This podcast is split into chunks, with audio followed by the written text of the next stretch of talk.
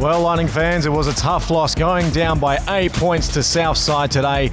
Really hard loss, we know, but we do have finals ahead of us. My name is Braden Green, and I'm joined by our courtside announcer Alan Brown.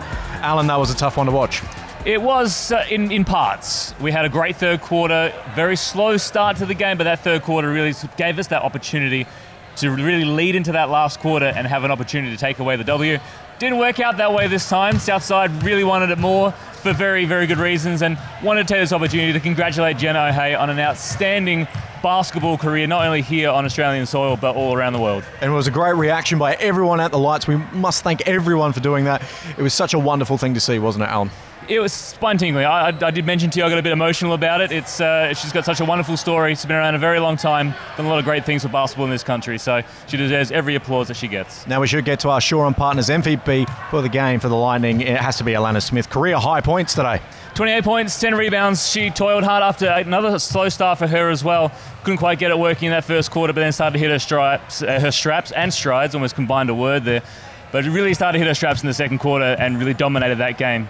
Now, we must also break some North Point Toyota injury news. Sadly, Taylor Brazel will be out for a while by the looks of it, Alan.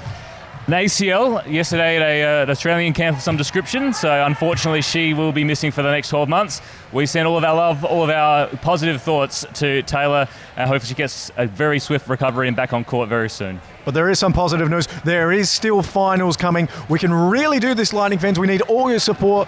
Alan, going into finals, it's a completely different game. How excited are you for this? Look, I'm very excited. I love finals. There is nothing like finals basketball. It's going to be amazing. We'll be very likely taking off. They're taking on the Perth Lynx. Uh, our home game will be the 26th of March. Check your local guides for the time of that particular game. It's very likely to be an afternoon game, but like I say, please check your local guides. Yes, make sure you check those local guides and make sure you get down to these home games. It's important that we get all the support we can for our girls. It was a hard loss today, we admit, but we were proud of our effort today, I think, Alan, and overall, we kept fighting. So. And, and this is the thing that we now we lead into finals. These sort of hard hit outs. We had a good win last week against the Capitals. We come into tonight's game. We got beaten around a little bit, beat around, pushed around. We got dominated in quarters. And now we're going to a final series on the back of these two games is not necessarily a bad thing. So exciting times. The girls will recover. They'll bounce back and they'll be ready to go for finals. That's all we have from you at the lights today. It was Adelaide Lightning going down by eight points to Southside.